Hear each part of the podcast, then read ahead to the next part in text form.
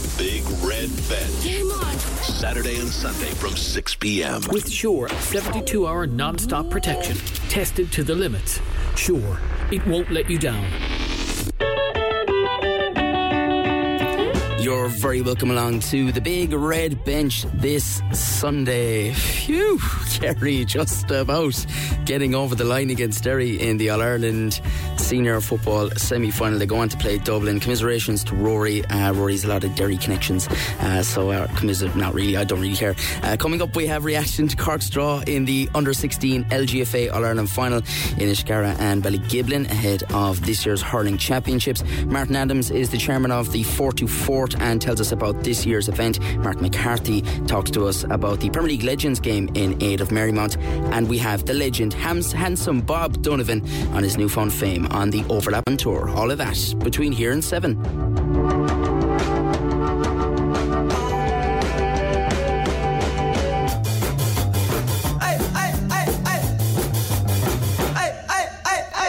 You're listening to the Big Red Bench with Sure 72 hour non stop protection here on Cork's Red FM. It's Aidan Lee here with you until 7 o'clock. And uh, yeah, I'm a bit, I'm a relieved man, but I'm a, a happy Kerry man uh, this evening after uh, the Kingdom overcame a really tough test from Derry in that All Ireland semi final.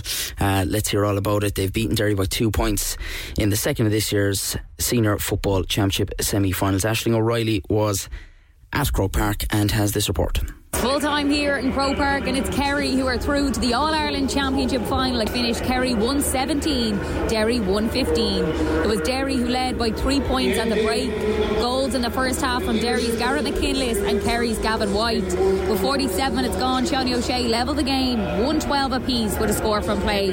Gareth McKinless had a goal chance that was brilliantly saved by Kerry keeper Shane Ryan, and Shane McGuigan then kicked Derry into a two point lead with 59 minutes gone on the clock, with two ins from close range for Kerry level the game on 114 apiece with 68 minutes played. Then for the first time in the game, Stephen O'Brien put Kerry in front, followed by one from play for David Clifford to give them a two point lead.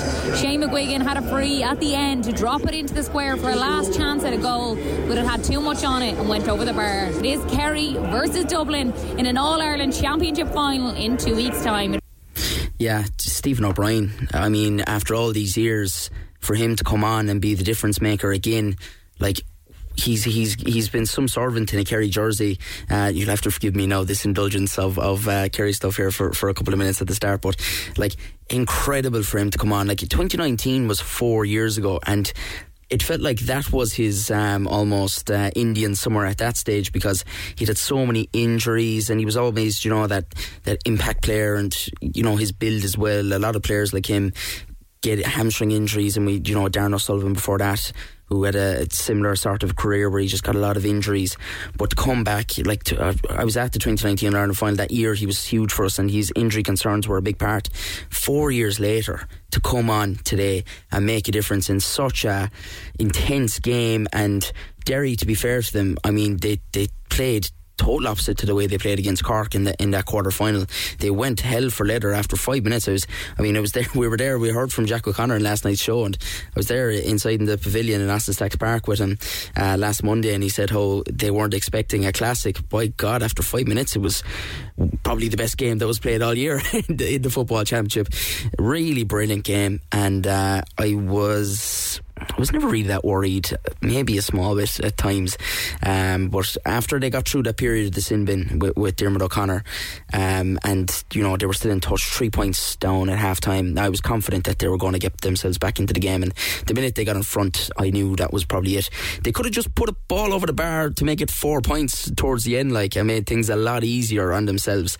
But the referee should have blown the whistle up anyway after that play petered out, 75 minutes gone, a minute over the four he allotted, and it went down. And a Derry player, uh, it was uh, the goal scorer, wasn't it, uh, for Derry that picked up that injury.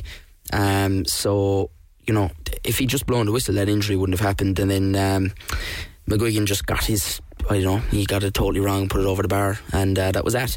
Uh, but yeah, I'm a very happy man. Um, the curtain raiser today uh, saw New York beat Kilkenny 13 points to 112 in the Junior All Ireland final. Kilkenny actually being managed by uh, a man from Kilmoyley in Kerry. He's uh, Christy O'Connor. He's actually the man who, himself and his brother Joe, they're, they're the two guys who got John Meyler involved in Kilmoyley uh, a good few years ago. So he was in charge of the Kilkenny footballers. They won that title last year against New York. So New York got their revenge this year. Dublin are into the last four of the TG All Ireland Ladies Senior Football Championship. That's after they enjoyed a 3 12 to 6 point win over Donegal in Ballybofey.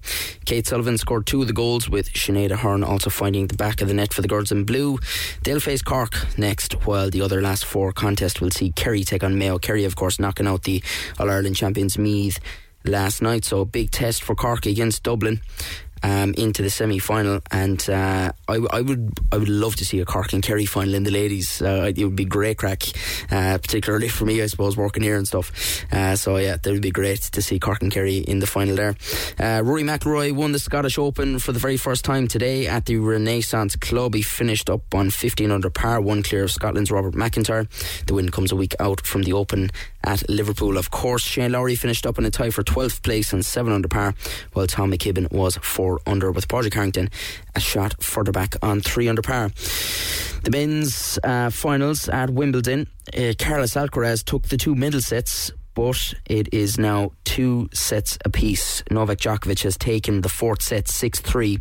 Uh, they've just gone over to the seats now after that set. It looked like Alcaraz really had Djokovic on the ropes there. It was just about keeping an eye on it during the um, during the Kerry Derry game.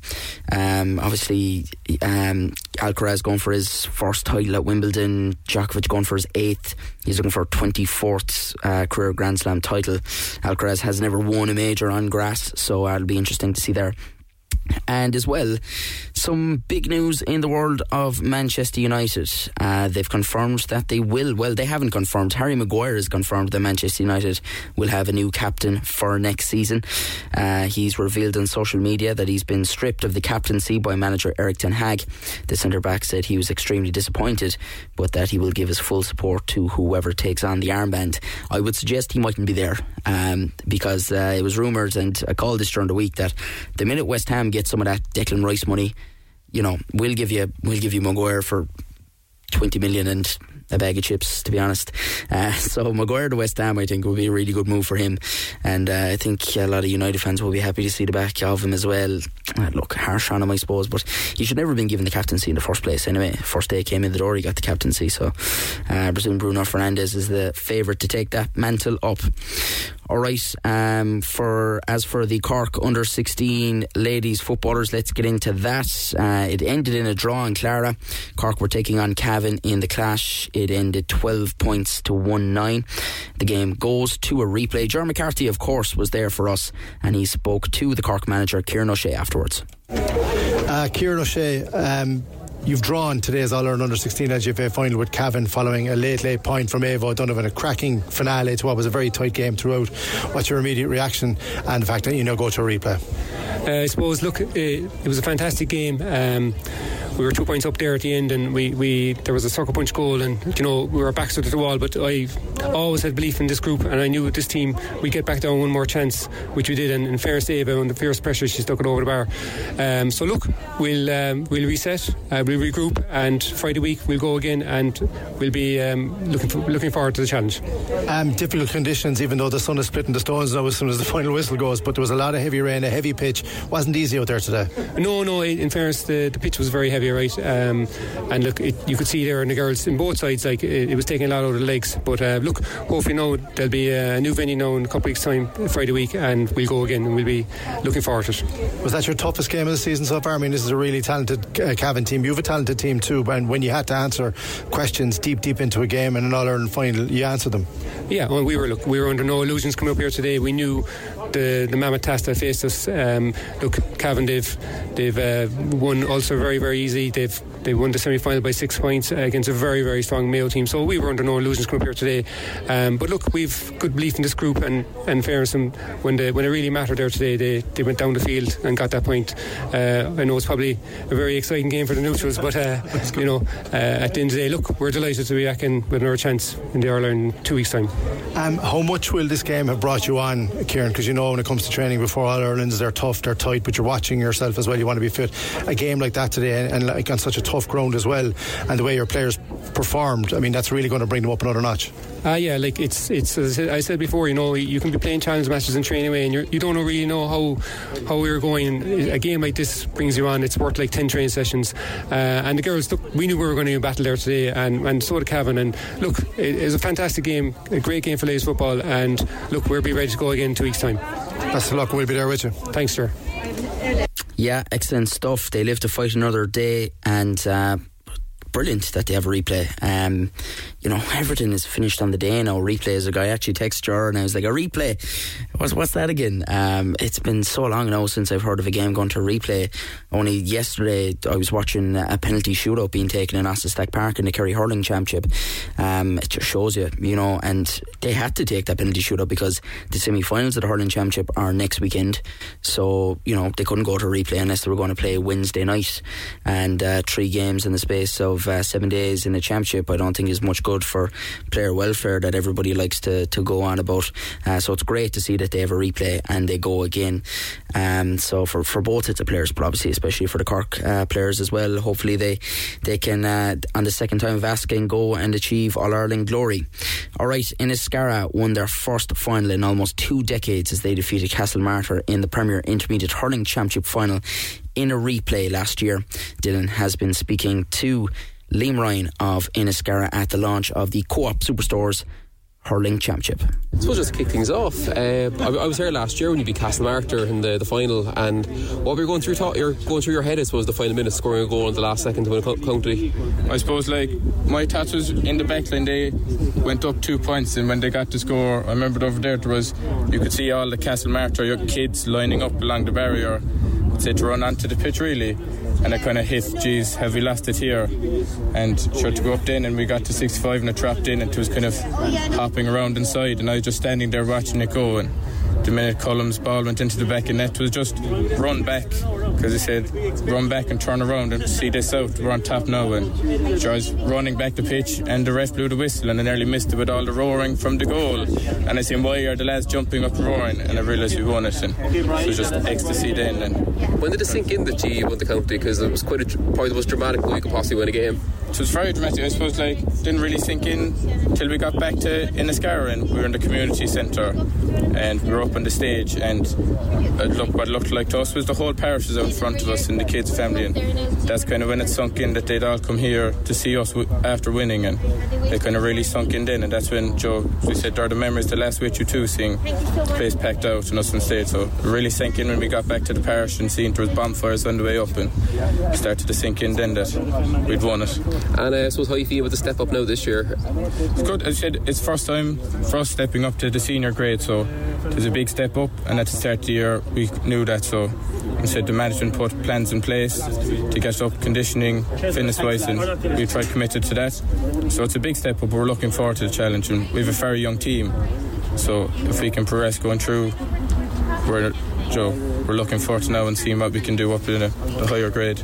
And um, the draws with them, the groups, you Bride Rovers, the Piarsaigh, and I can't think the fourth. Um, Killeagh. Killeagh. Killeagh. So tough, Killeagh, tough group. Tough group. I said, look, Killeagh were unlucky last year with the two finalists in their group. They, of course, we fought Neil, so they're tough. It's like Piarsaighs are just down from Premier Senior. They want to go straight back up.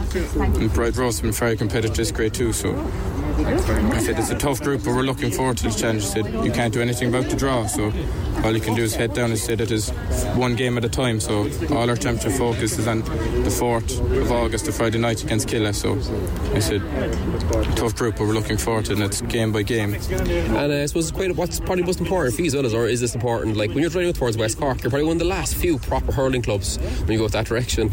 Yourselves in Bandon. There's a few. I said we're kind of things. So you'd have Cloughduv before you hit back from Macroom and stuff, and so we're playing Muskerry football, so you don't realise how big the parish is till you start playing the football and you see the likes of Ballingeary and Aheen and Macroom and stuff. So there's a long way down too, with no hurling. But they said we're still close to the city. There's a hurling stronghold between us of we Blarney, Ballincollig, Cloughduv. They're all around us too. So there's a strong hurling pocket run too. So that's good. Thanks very much for this. Yeah, great stuff there. Dylan O'Connell speaking to Inniscarra's Liam Ryan, and uh, he also caught up with Ballygiblin's Shane Beston. It's been an incredible couple of years for Ballygiblin. They followed up their junior hurling championship win over Tracton with an All Ireland title, beating Easkey of Sligo and Croke Park back in January, and of course the year before that, they, they lost the, the junior final uh, to Mooncoin, wasn't it? I was there on the day. Um, and uh, yeah, Ballygiblin um, have been a really good news story for Cork hurling. And obviously, Mark Keane was a huge player and all of that. He's over in Australia at the moment. Um, and Shane Beston as well, I must say, is has been fantastic for Ballygiblin. I've been to a good few of their games. I covered a, a good few of them. Um, I even covered their Munster semi final uh, against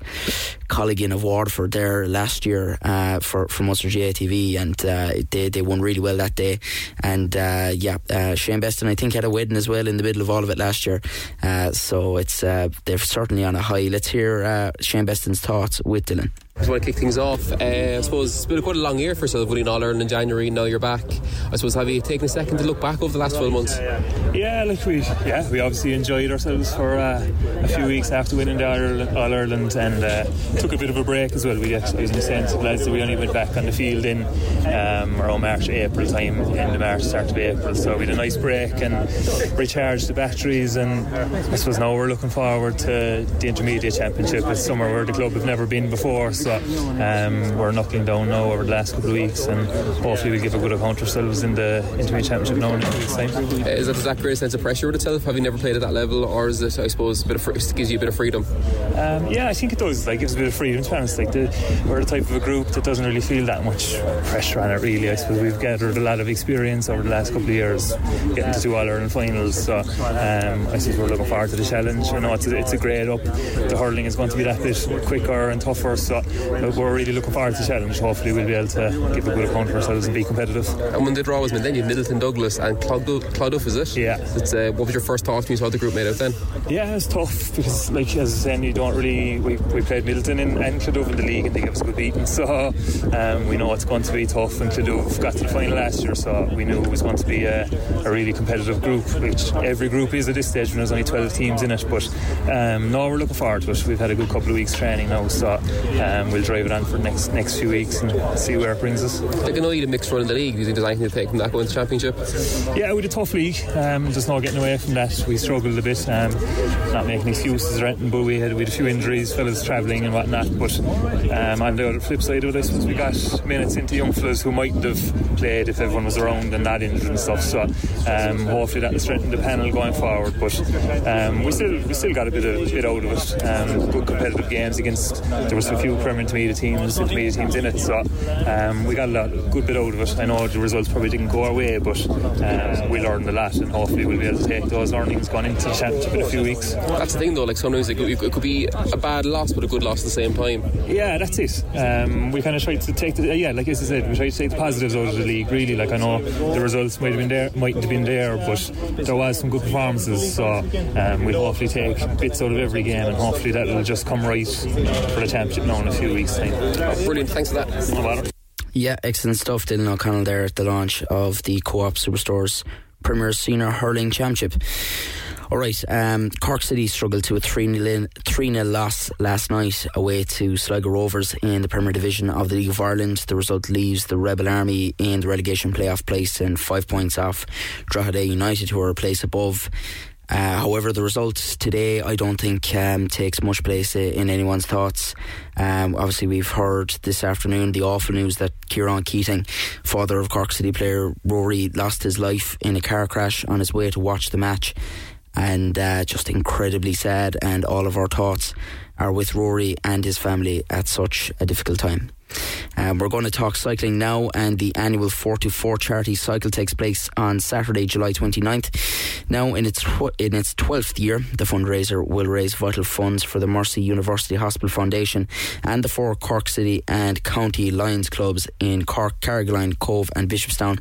Over 4,000 cyclists have taken part in the event since, since its inception, raising over 350,000 for the local beneficiaries. Martin Adam is the chairman of the Fort to Fort. He's been speaking with Rory. Okay, the Fort to Fort charity cycle is taking place in just about two weeks' time, Saturday, the 29th of July. I'm delighted to be joined by the chairman of Fort to Fort, Mr. Martin Adams. Martin, how are you, sir? I'm good, thanks. Thanks for this opportunity to um, provide details of the Fort to Fort. Yeah, and thanks Uh, very much for coming in. Um, uh, first off, new date this year. It's uh, it used to be a little bit later in the year, but you moved into the summer, I'd imagine, to take advantage of the better weather.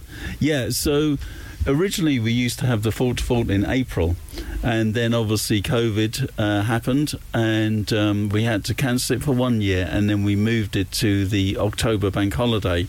Uh, which wasn't really conducive to cycling, um, but we still ran it. it was kind of wet and windy for a few of those. Yeah. So now we've been able to move it back to the 29th of July, which is perfect, and hopefully the weather will stay nice to us Yeah. and calm to us, and um, and everyone will enjoy it. How did you find getting back up and running after COVID and getting back into the swing of things after that? Um, we get a lot of support for the for the cycle anyway, and like to be honest, what we found is with the COVID, a lot of people actually started taking up cycling. So you know, you've got a, a big. Um, uh, upsurge in people that are interested in taking out taking on these uh, sportifs. Uh, the um, the cycle itself is obviously a charity fun cycle. It's not a um, it's not a race. And we try and uh, cater for everyone. So, like this year, we've got a couch to 40k. So, we've got a, a um, couch to 40k um, route, we've got a 60k route, we've got an 85k route, and we've got a 120 route for the experienced cyclists. Yeah. So, hopefully, fun day. Everyone enjoys it. There's something for everyone there.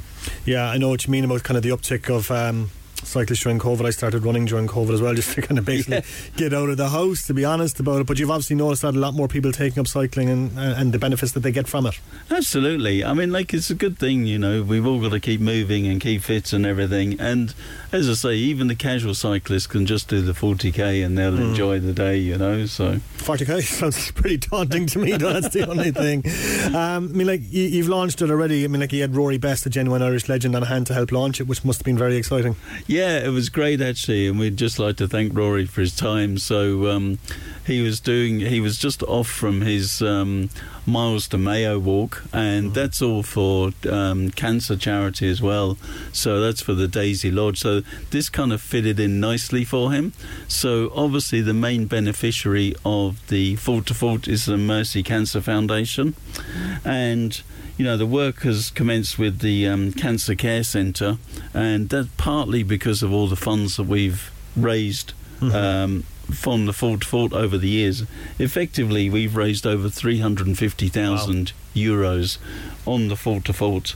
Um, some of the money goes to the four Lions clubs, so there's four Lions clubs involved in running this. There's the Cork Lions Club, the Carrigaline Lions Club, uh, Bishopstown, and Cobh. So we all get together and effectively manage it. Uh, and we steward it, and so all the volunteers from the Lions clubs and everything will actually provide major stewarding on the day. So there's no issue in getting lost or trying to find where you're going and things like that. It should be well represented all the way around every every course. That's something I wanted to ask you about was, I suppose, the logistics of organising something like this, because I'd imagine it is a massive undertaking. It is, and like realistically, we'll have a debrief after the event. We'll have a debrief after about like three weeks after the event, and then we'll start again for 2024. Mm-hmm. So it's just a rolling circle. So. You know, we have the template. It's been running for 12 years now. So, like, the first couple of years uh, were difficult because obviously you've got teething problems, it's a new event, and um, you're just getting to grips with exactly what you need to do. Um, and originally we started and finished in a different location, which was even more difficult. Whereas now, at least we start at Camden Fort Meagher in Crosshaven, and it will actually finish in Camden Fort Meagher in Mm. Crosshaven. So there's parking available in the um, in the Camden Fort, in the GAA and the soccer clubs. There's registration there on the day if people want to register Mhm. on the day. Uh, there's showers available. There's tea and coffee there before you start off, and also when you come back, everyone, every cyclist will get a gift, and there's tea and coffee and water and bars when they finish as well. Have you been involved for the, all the 12 years? I have. Yeah, I, I took a sabbatical for about two or three years, but apart from that, I came back. You know, so I was there at the start, and, and I'm, st- I'm still here. So. and what are the major changes, I suppose, now from, I suppose, when it started 12 years ago to now? I'd imagine it's a, it's a much bigger organisation, a much bigger event now. Yeah, it's a lot bigger event, and the logistics are a lot easier because we used to start actually in Trabolgan. Hmm. Uh, so we used to start in Trabolgan because that was where Fort Carlisle. This Yeah. is the whole idea of the Fort for Fort Fort, Forge, yeah, yeah. with the Fort Carlisle, and then finish in Fort Camden. And we actually had Cycling Ireland in when we first started, and they said you're mad to start and finish in a different Yeah, yeah. location.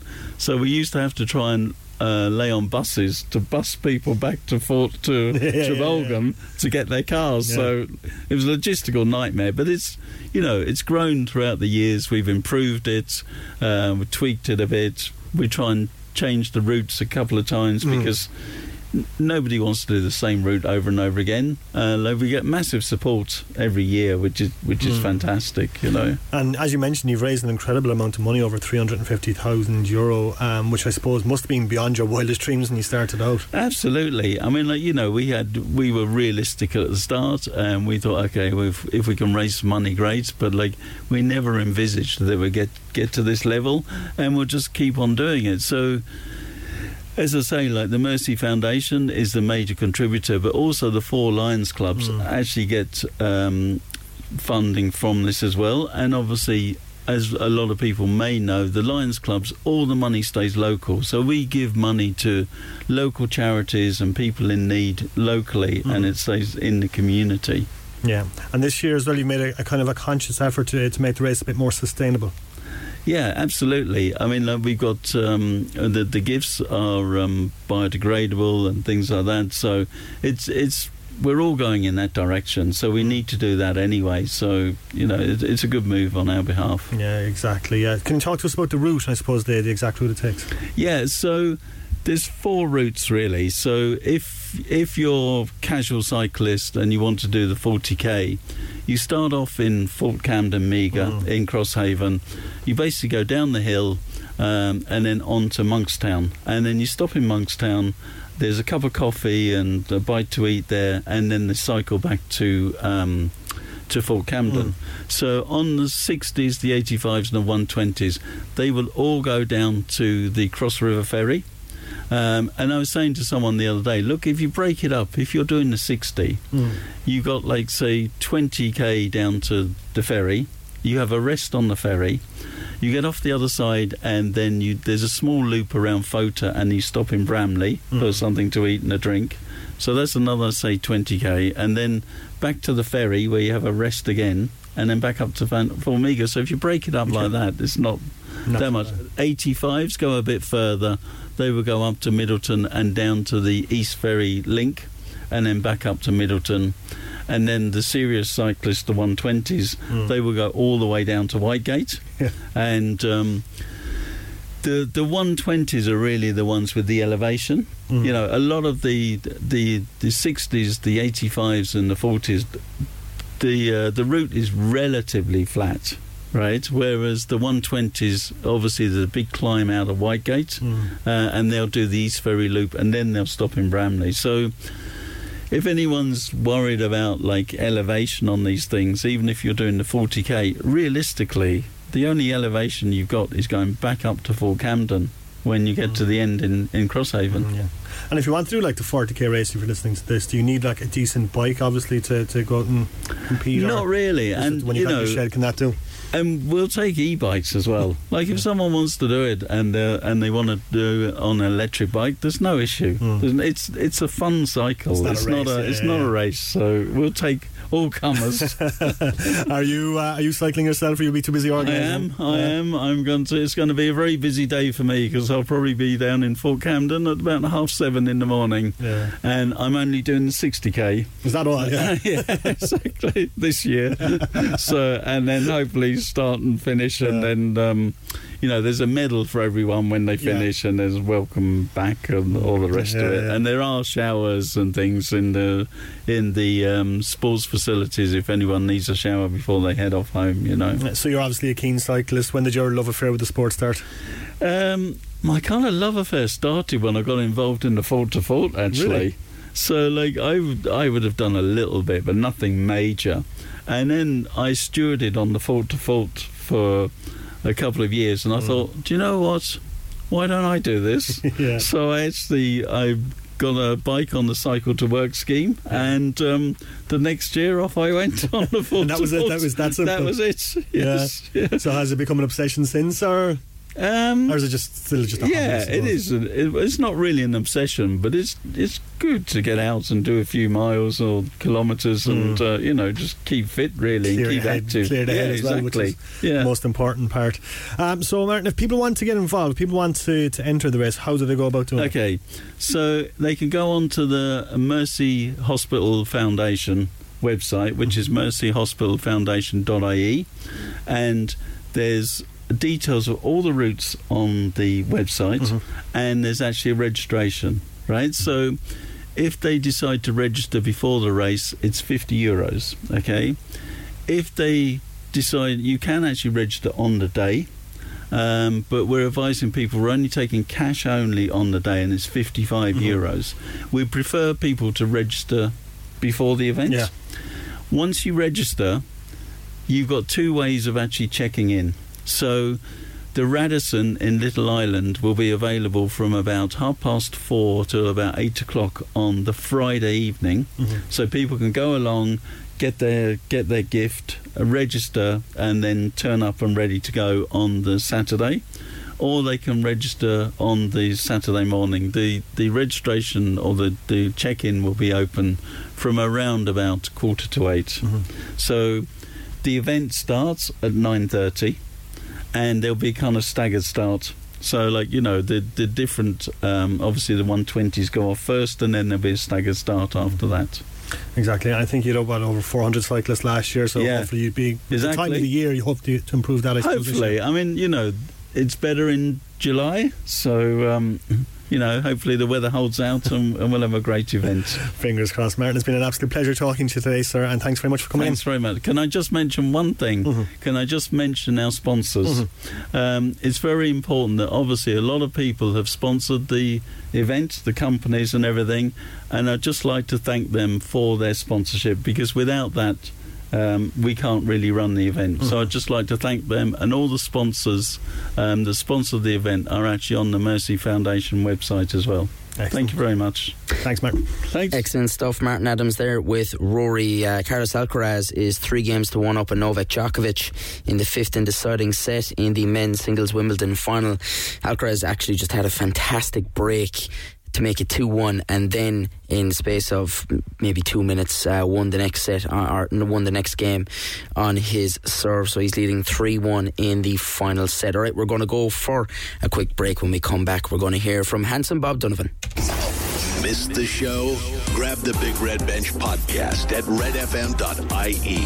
Cork's Red FM. With Sure 72 hour non stop protection, tested to the limits. Sure, it won't let you down.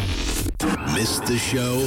Grab the Big Red Bench podcast at redfm.ie. The Big Red Bench. You're very welcome back to the big red bench with Sure 72 hour non stop protection. It's Aidan Lee here with you until 7 o'clock. All right, the Premier League All Stars charity match takes place next Sunday, the 23rd of July at Musgrave Park from 2 pm. It's all in aid of Marymount Cork. And I spoke to Mark McCarthy ahead of the big one. All right, Mark McCarthy is on the line now to look ahead to a fantastic event and fundraiser in aid of Marymount. Mark, uh, thanks a million for joining us on the Big Red Bench. All good, Aidan. Thank you. Thank you for having me. So tell us then, the 23rd of July, uh, Sunday week, or next Sunday, I suppose, as we have it now, uh, tomorrow, Tomorrow week, yeah. Yeah, uh, is the uh, Premier League All Stars charity match at Musgrave Park. Fantastic venue. As sounds like it's going to be a fantastic match, and of course, it's in aid of a fantastic cause as well. Oh yeah, Marymount Hospice. Last year I, I did something similar with the ex Man United legends versus ex Cork City legends. This year there's a bit of a twist. We're having ex Premier League legends. You've the likes of John Beresford and Steve Howie from Newcastle, Phil Bardsley Russell Beardsmore uh, from ex Man United players. You've David Thompson from Liverpool. You've our own Damien Delaney, who was with Crystal Palace, but he's also with Cork City. So he could be playing either or, we don't know yet. You've ex Cork City legends, then you've Joey Gamble, John O'Flynn, Garrod Morrissey, Danny Murphy, Alan Bennett, the list goes on. There's a few guest stars. We have Spike O'Sullivan, and from Cobh Ramblers, we have Handsome Bob, Bobby Donovan. He's all over the news lately. he's, he's on the bigger bench as well this evening, yeah. he should be the main celebrity at this stage. Excellent stuff. Yeah. Oh, it sounds like a, it sounds like a brilliant, brilliant uh, day out, and uh, obviously we will encourage everyone to get down there. But um, it must be great for you to be involved in, in organising these things and setting it up. You must have some, uh, you must have some list of contacts built up at this stage. it is. It's a lot of work and it's a lot of effort goes into it. But at the end of the day, like last year after, afterwards, it was unreal to look back at it. Uh, there was a crowd of over 1,500 to 2,000 people at it. We raised over 20,000 for Marymount last year. It was unreal. Everything went right, and we're hoping now this year we can go again and raise something. Anything at all will help Marymount. Like nearly everyone in Cork has a connection or knows someone with a connection to Marymount. It's a great hospice, and look, at the end of the day, it is for Marymount, but it's a great family day out. Like we're going to have mascots before the game. We have Everton from Togher, the soccer club. They're falling most of half time. We're going to have their underage academy uh, playing at half time. It's going to be a great family day out. Like so, just if the rain stays away now, and we would try to be a great day out. Musgrave Park as well, brilliant venue, and uh, the pitch as well. Obviously, yeah. lends itself really well to something like this, doesn't it? Um, it so, does if we have the rain. yeah, exactly. Yeah, yeah. so uh, all credit to them as well for, for working with you and uh, and putting it on there. Uh, look, they walked away the minute I approached them. They were lovely lads down there, and they all helped out as much as they can. Even the referees and fourth officials and all them, they're all everyone's coming to help. They're all doing it in in their own back, helping us for Marymount. Like so, we're looking to have a great day out again like you said, Marymount is a, is a very special um, organisation and, and a very special place. And like you said, so many people have connections there, and uh, just be encouraging everyone to get down there. And um, I think it's uh, in Cork, especially something like this, uh, really connects to everyone, whether there's an interest in in sport or not. Um, it's uh, sure to be a good day out. Oh yeah, as I say, like it's a family day really because you have the kids on, you have people looking for Cork City, you have people looking at ex-Premier League players. You have an older generation that would know a lot of the Premier League players, not as much as the younger generation, but they'd be pulled in for the Cork City team. So you could have a mixture of everyone and anyone down there. And like if anyone's looking for tickets, it's on Eventbrite there. You can just type it in, you get your tickets for 15 euro for an adult or an under 16 for a fiver. So like it's not a dear event either to attend. Like it's uh, quite uh, easily priced tickets. Uh, so hopefully, now we'll get a nice crowd there. Absolutely, it all kicks off next Sunday, the 23rd of July at 2 pm in Musgrave Park, the Premier League All Stars charity match in aid of Marymount. Uh, Mark, uh, the very best of luck with it. It sounds like it's going to be a fantastic day, and uh, hopefully, you get uh, as much as you can out of it as well in aid of Marymount. Yeah, at the end of the day, it is all for Marymount. We try to raise as much as we can, so we hope for a good day when everyone will enjoy it, and we'll take from there, Aidan. Thanks very much for having me. Yeah, thanks to Mark McCarthy and the very best of luck there. All right, let's finish off now by hearing from Cork's rising star. It's handsome Bob Donovan. Uh, if anyone has watched the overlap on tour recently, they'll have seen him on it. Uh, it seemed like really good crack, and here he's going to tell us all about it. All right, I'm delighted to be joined by Cobh Ramblers ambassador, Cork football legend, and star of the overlap on tour with Gary Neville, Jamie Carragher, and Roy Keane. It's handsome Bob O'Donovan. Bob, thanks a minute for joining us on the Big Red Bench. No, welcome, Aidan. Thanks very much indeed. No problem. Um, it's nice to be on. How's life going for you as a, as a TV star these days? well, as a t- I don't know about being a TV star, but life is good. You know, life is good at the moment, Aidan. Everything went. Everything is going well for me. You know, um, the people that are close to me are all good. You know, and, and health and happiness is all you look for. Absolutely, it, it, seemed it seemed like great crack when when the lads called into St Colman's there. Obviously, uh, Roy visits you as much as he can, but to have Gary and Jamie as well over, it must have been great to have that exposure for the club as well, uh, which is fantastic on the show. Oh, it was brilliant to have the lads below in Cobh, you know, and um, you know, on the day the day couldn't have went any better. You know, um, everything went well. We had a good day. The weather was good. Um, you know, they sat and they ate for us afterwards. You know, we provided food for them as well. Um, they were very good. You know, they they were. You know, well, I know Roy anyway from playing with him. You know. Yeah. But like, um, that really was my first time eating Gary and, and Jamie, and they were, you know, they were they were salty. They are tell the truth. They were very nice, very down to earth. You know, we sat down with uh, we sat down and, and, and, you know we just spoke about Roy for a while, and then we showed photographs of Roy when Roy was down there and you know the, the, the boys were having a bit of banter with him and stuff like that. But, you know, they, Jimmy, no, they're no different than any other team, than any, any other Munster Senior League, any other AUL team. Do you know? That's it, yeah. They're, they're no different than any of the lads there. Just you know, like to take um like to uh, take the piss out of one another, if you want to put it that way. I suppose as well is the the fact that they're both, you know, from more north of England, let's say, obviously they'd be they'd be northwest, both both Gary and Jamie, maybe they that big Irish influence, they grew up around Manchester and Liverpool as well. They probably understand us a bit better over here because of that.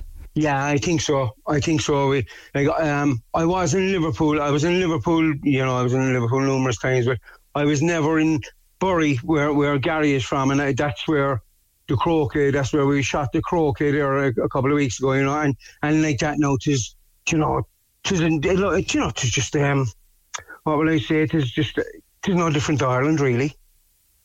Do you know, tis no different to Ireland, and the people that we met over there in the croquet club, they were lovely people as well. Yeah, you, you did your best Paul Newman impression as well there. You hustled him a bit on the pool table uh, in St. Colman's Park.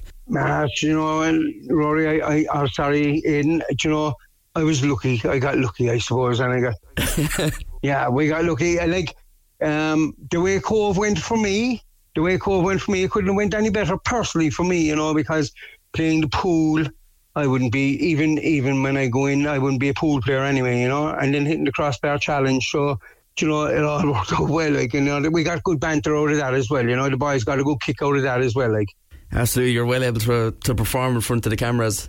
Yeah, right, you know, as I say now, Aidan, I, I suppose it's probably beginner's luck. Beginner's luck it was. But, uh, but I enjoyed it. I enjoyed it. The lads enjoyed it. Uh, the the club, the club. I have to say, there's people down in Cobh Ramblers Club, and, and they enjoyed it. And, and it is like I was asked. I was asked at the AGM would I continue as Cobh Ramblers Club ambassador, and I was more than happy to do that because, like, and people say to me, like, Bob, look at all you're after doing for Cobh Ramblers. But like what people don't realise, Aidan, look what Cobh Ramblers are after doing for Bob Donovan. Do you know? Like like like I, I can't forget that either. I went down to Cobh, I went down to Cobh in nineteen eighty six to play with Cobh Ramblers from Avondale. Uh, and you know, the people of Cobh took me to my took me to their heart. Uh, and, you know, we we still have um I still have a good connection with them all below there and tis grand and tis grand to, tis grand to give something back. And, and I want to ask you a bit about your, your playing days. Um, and we'll get to them in just a second. We, we'll just finish up, I suppose, on, on the actual show itself. You already alluded to there.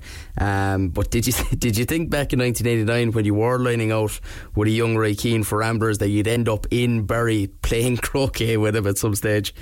No, no, I didn't. I didn't, you know. And just like Ryan myself kept in touch all along through the years because um, you know, when you play, when you finish your playing, when you finish your League of Ireland career, you you go, you know, um, some people don't play anymore, or the people go down to um, join other clubs, and and I joined Temple United.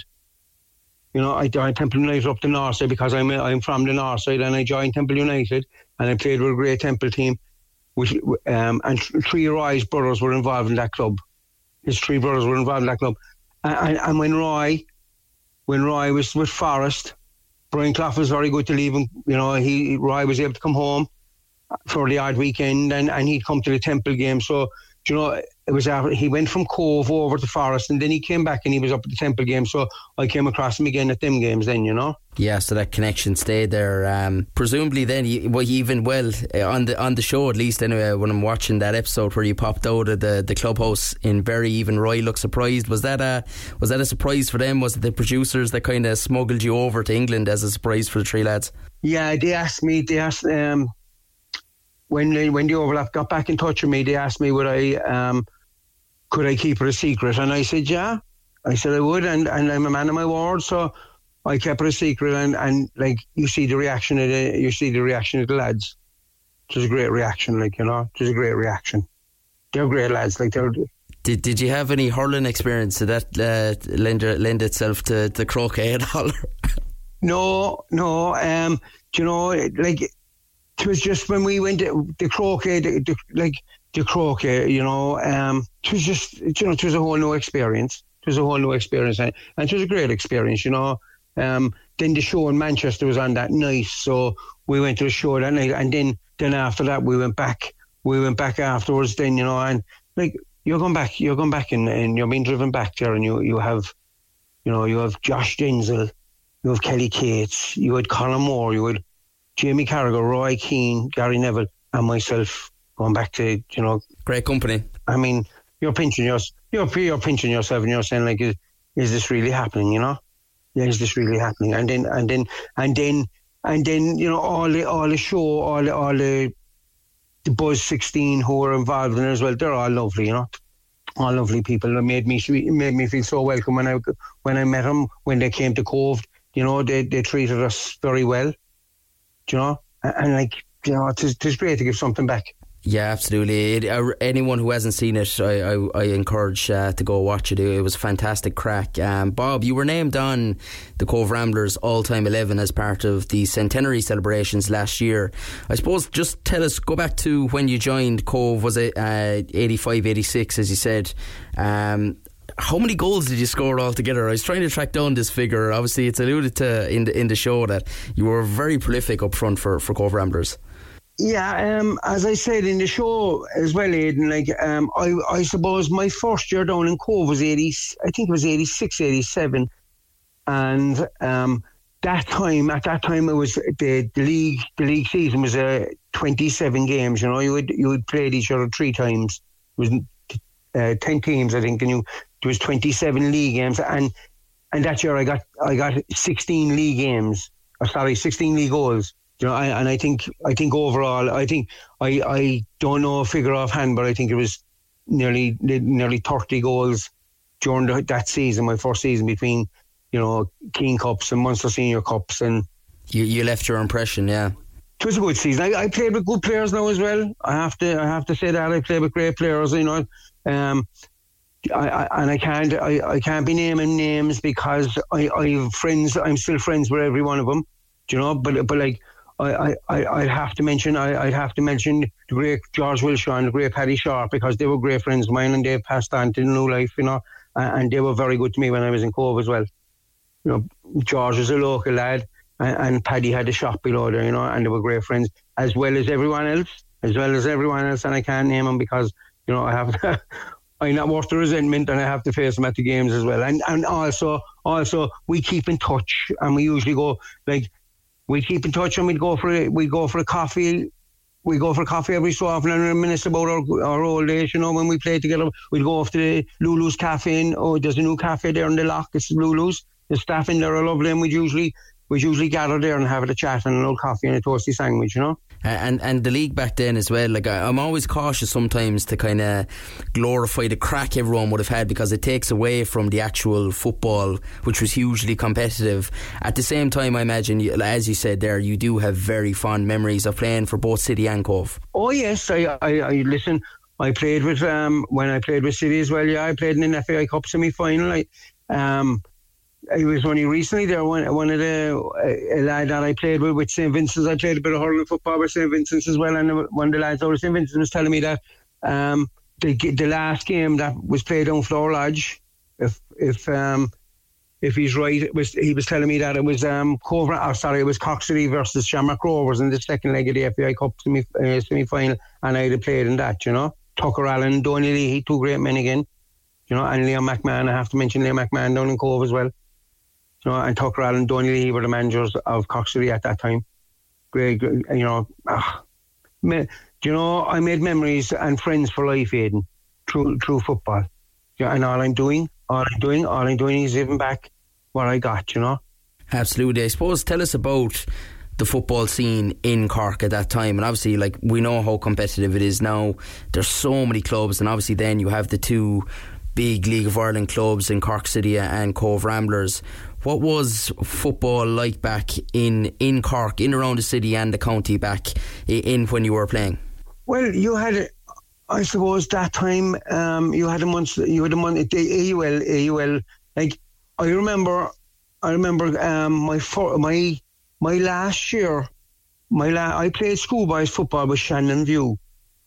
That was my school, my schoolboys club, and, and you know, uh, another uh, like there was some great players there. Like you know, there were some great players. Patsy Freno was a great player there. Like Patsy was an unreal. I made a goalkeeper. God rest him. He's only after passing there in the last couple of weeks. There, Teddy McCarthy from Dunmoyer. You know, the great, the great Teddy McCarthy, the, the legend Teddy McCarthy. You know, and, and Teddy played with us as well. You know, and then then my last year, my in my last year minor, my uh, Shannon Viewer after. Um, going out of existence. And then my last year minor, I played with Castleview, and I played with a man called Christy Lynch.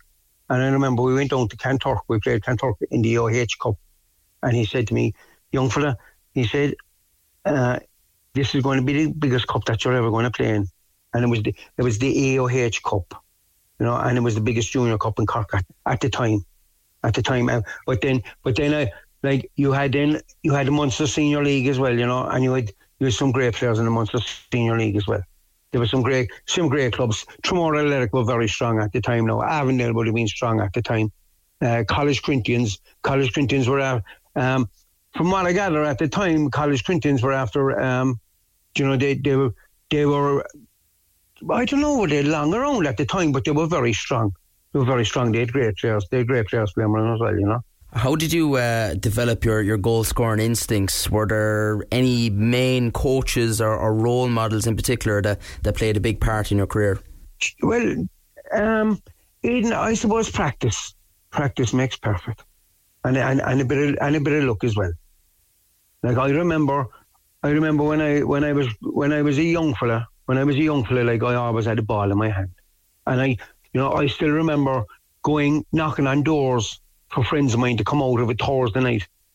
To come out, uh, we go for a game of ball, and, and they, they say, I'd knock at their door and they'd say, We'll be out after the uh, we'll be out after top of the pops. Top of the I was never in top of the pop. I was not, I'll give me a ball, and, and they'd, they'd come out, then I, would be out, I'd be out practicing on my own then. You know, I'd be out practicing on my own. And then, and then when, when, it, you know, as, I, as, as, as we got older then, you know, when, when the, when the lads, we, my own age group then were, were you know they were going playing like we played we we played like we probably had we thought we had nothing at the time but we had everything. You know whereas now whereas now like it's it's it's totally different Aidan, no totally different with the kids growing up now. Like I, like when I'm down in Cobh, I, I was um, the liaison officer at one stage. I was the chairman of Cobh Ramblers. I was the liaison officer in Cobh Ramblers. I was on the coaching staff with, with some of the underage teams, and and and like like I can see, I can see like when the games, some of the games when they're finished, everyone just goes home. They go home. They, there's no like um, there's not look it's that's the way it is. That's the way it is. It's no, it's no. Um, oh, what, what will I say? It's it's no knocking anyone or anything like that. But that's the way it's gone. Whereas whereas when I played, when I played with Cobh Ramblers, every game, all the games were a Sunday afternoon. There was no floodlights that time in, in any day, any any League of Ireland grounds either. Not that I uh, maybe maybe you had you had Dalymount Park now because probably the Irish senior team were playing there at times. And, and when I'm on, when I'm talking about international football there, uh, I just want to wish the Irish women the best of luck in, the, in Australia for the World Cup. And, and, and I hope I didn't, I only heard it today and I was devastated when I heard it. I hope Denise O'Sullivan will be okay. I know, yeah. Yeah, it really was not the news we wanted, yeah. And I wish her the best of luck. No, no, and I, I, I hope she's okay, and and, and I wish I, I wish them all the best of luck. But like in that time when we were playing, when we were playing with Down in Cobh, you play you play Sunday afternoon. You, you'd you'd have your couple of pints after the game, and then you'd come back up to Cork. You know, for for a Cork lad. No, I'm I'm only speaking about myself. Then we come back up to Cork, and you'd have a couple of pints in in in Cork, and then you might go to a nightclub. Then you might you might go to a nightclub. You get up the following morning, and your training was Tuesday and Thursday. And once you made train, once you made training Tuesday and Thursday, that's what was expected of you, and that's what you done. Whereas now, you know, like now the, players now are they're they're they're like back then, Aidan, there were there were some great players, but no, the players are athletes now. The players are watching themselves. They're David David Di- like I presume in every club now there's a dietitian. You know, they're given they're given a program. You whereas when I was when I was playing, you you come back to get fit. No, you're expected to come back fit. Yeah, yeah. Do you know, it's all changed for the better. Uh, I, I'm I'm not um, I'm not quite sure. No, it is it is great to see kids looking after themselves and adults looking after themselves. But like the bit of camaraderie is gone out of it. It's a good point because even like I think in all sports at this stage, whether it's football, whether it's Gaelic games, there of course there has to be a place for elite, uh, the elite um, players and the the elitism of it.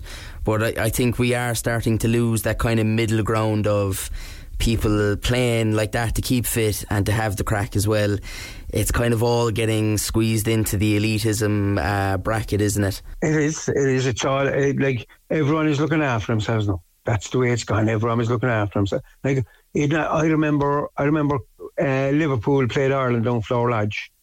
You know, I remember Liverpool uh, played Ireland down Flower Lodge, and like I had a good friend playing with the Irish team at the time, Kieran O'Regan. He went off to Brighton. He was at Brighton, and like that time after after that game, everyone went into. Everyone had a few drinks. Everyone went into uh, the Victoria Hotel afterwards.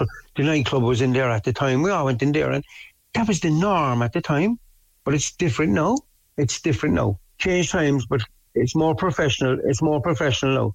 Just to just to wrap up, um, Cobh are going really well this year. Um, obviously, a big long trip tonight to up to Finn Harps, but um, it looks like there's they're they're on for a, a playoff run. Um, obviously, there's a lot of water to go under the bridge yet, and City are having their struggles as well in the Premier Division. But um, I for for Cork football, how great would it be to see both clubs in the top tier in the next couple of years? Hopefully, if they can get it all together.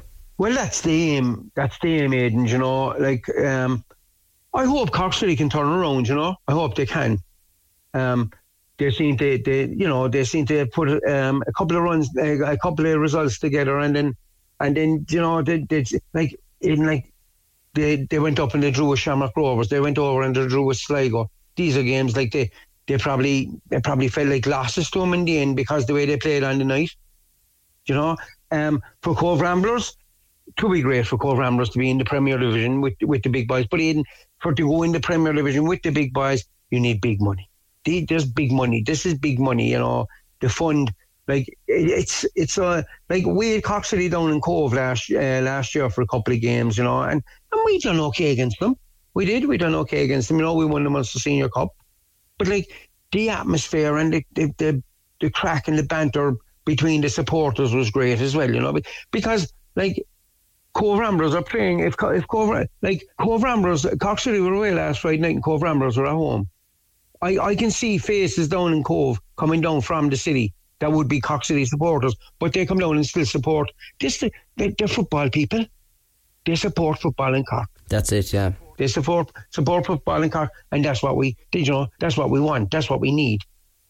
We need the public to get behind both both Cork clubs and support them. Absolutely. Hopefully that can be achieved over the next couple of, couple of years. It would be massive for the city and the county. Bob, um, enjoy your renewed stardom and uh, thanks a million for joining us on the bigger bench.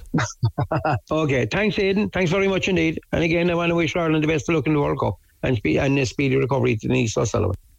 Yeah, ex- excellent stuff there, Bob Donovan, on uh, the overlap on tour and uh, about his playing days as well. And uh, like I said, it, it, sounds like it's it's good news with Denise O'Sullivan. She's in contention to be playing on Thursday anyway, and uh, we'll have all the reaction next weekend to that big game against Australia on the Big Red Bench. Carlos Alcaraz is the Wimbledon champion. He's defeated Novak Djokovic three sets to two and took the last set 6 4 excellent, excellent game on centre court. The first time Novak Djokovic has lost on centre court in 10 years at Wimbledon. So it was a huge win for the young Spaniard. All right, that is it. Thank you for tuning in across the weekend. Green and Red is on the way next. Missed the show? Grab the Big Red Bench podcast at redfm.ie. Cork's Red FM. With Sure 72 hour non stop protection, tested to the limits. Sure, it won't let you down. Noon with the Women in Sport podcast, and we'll be back next.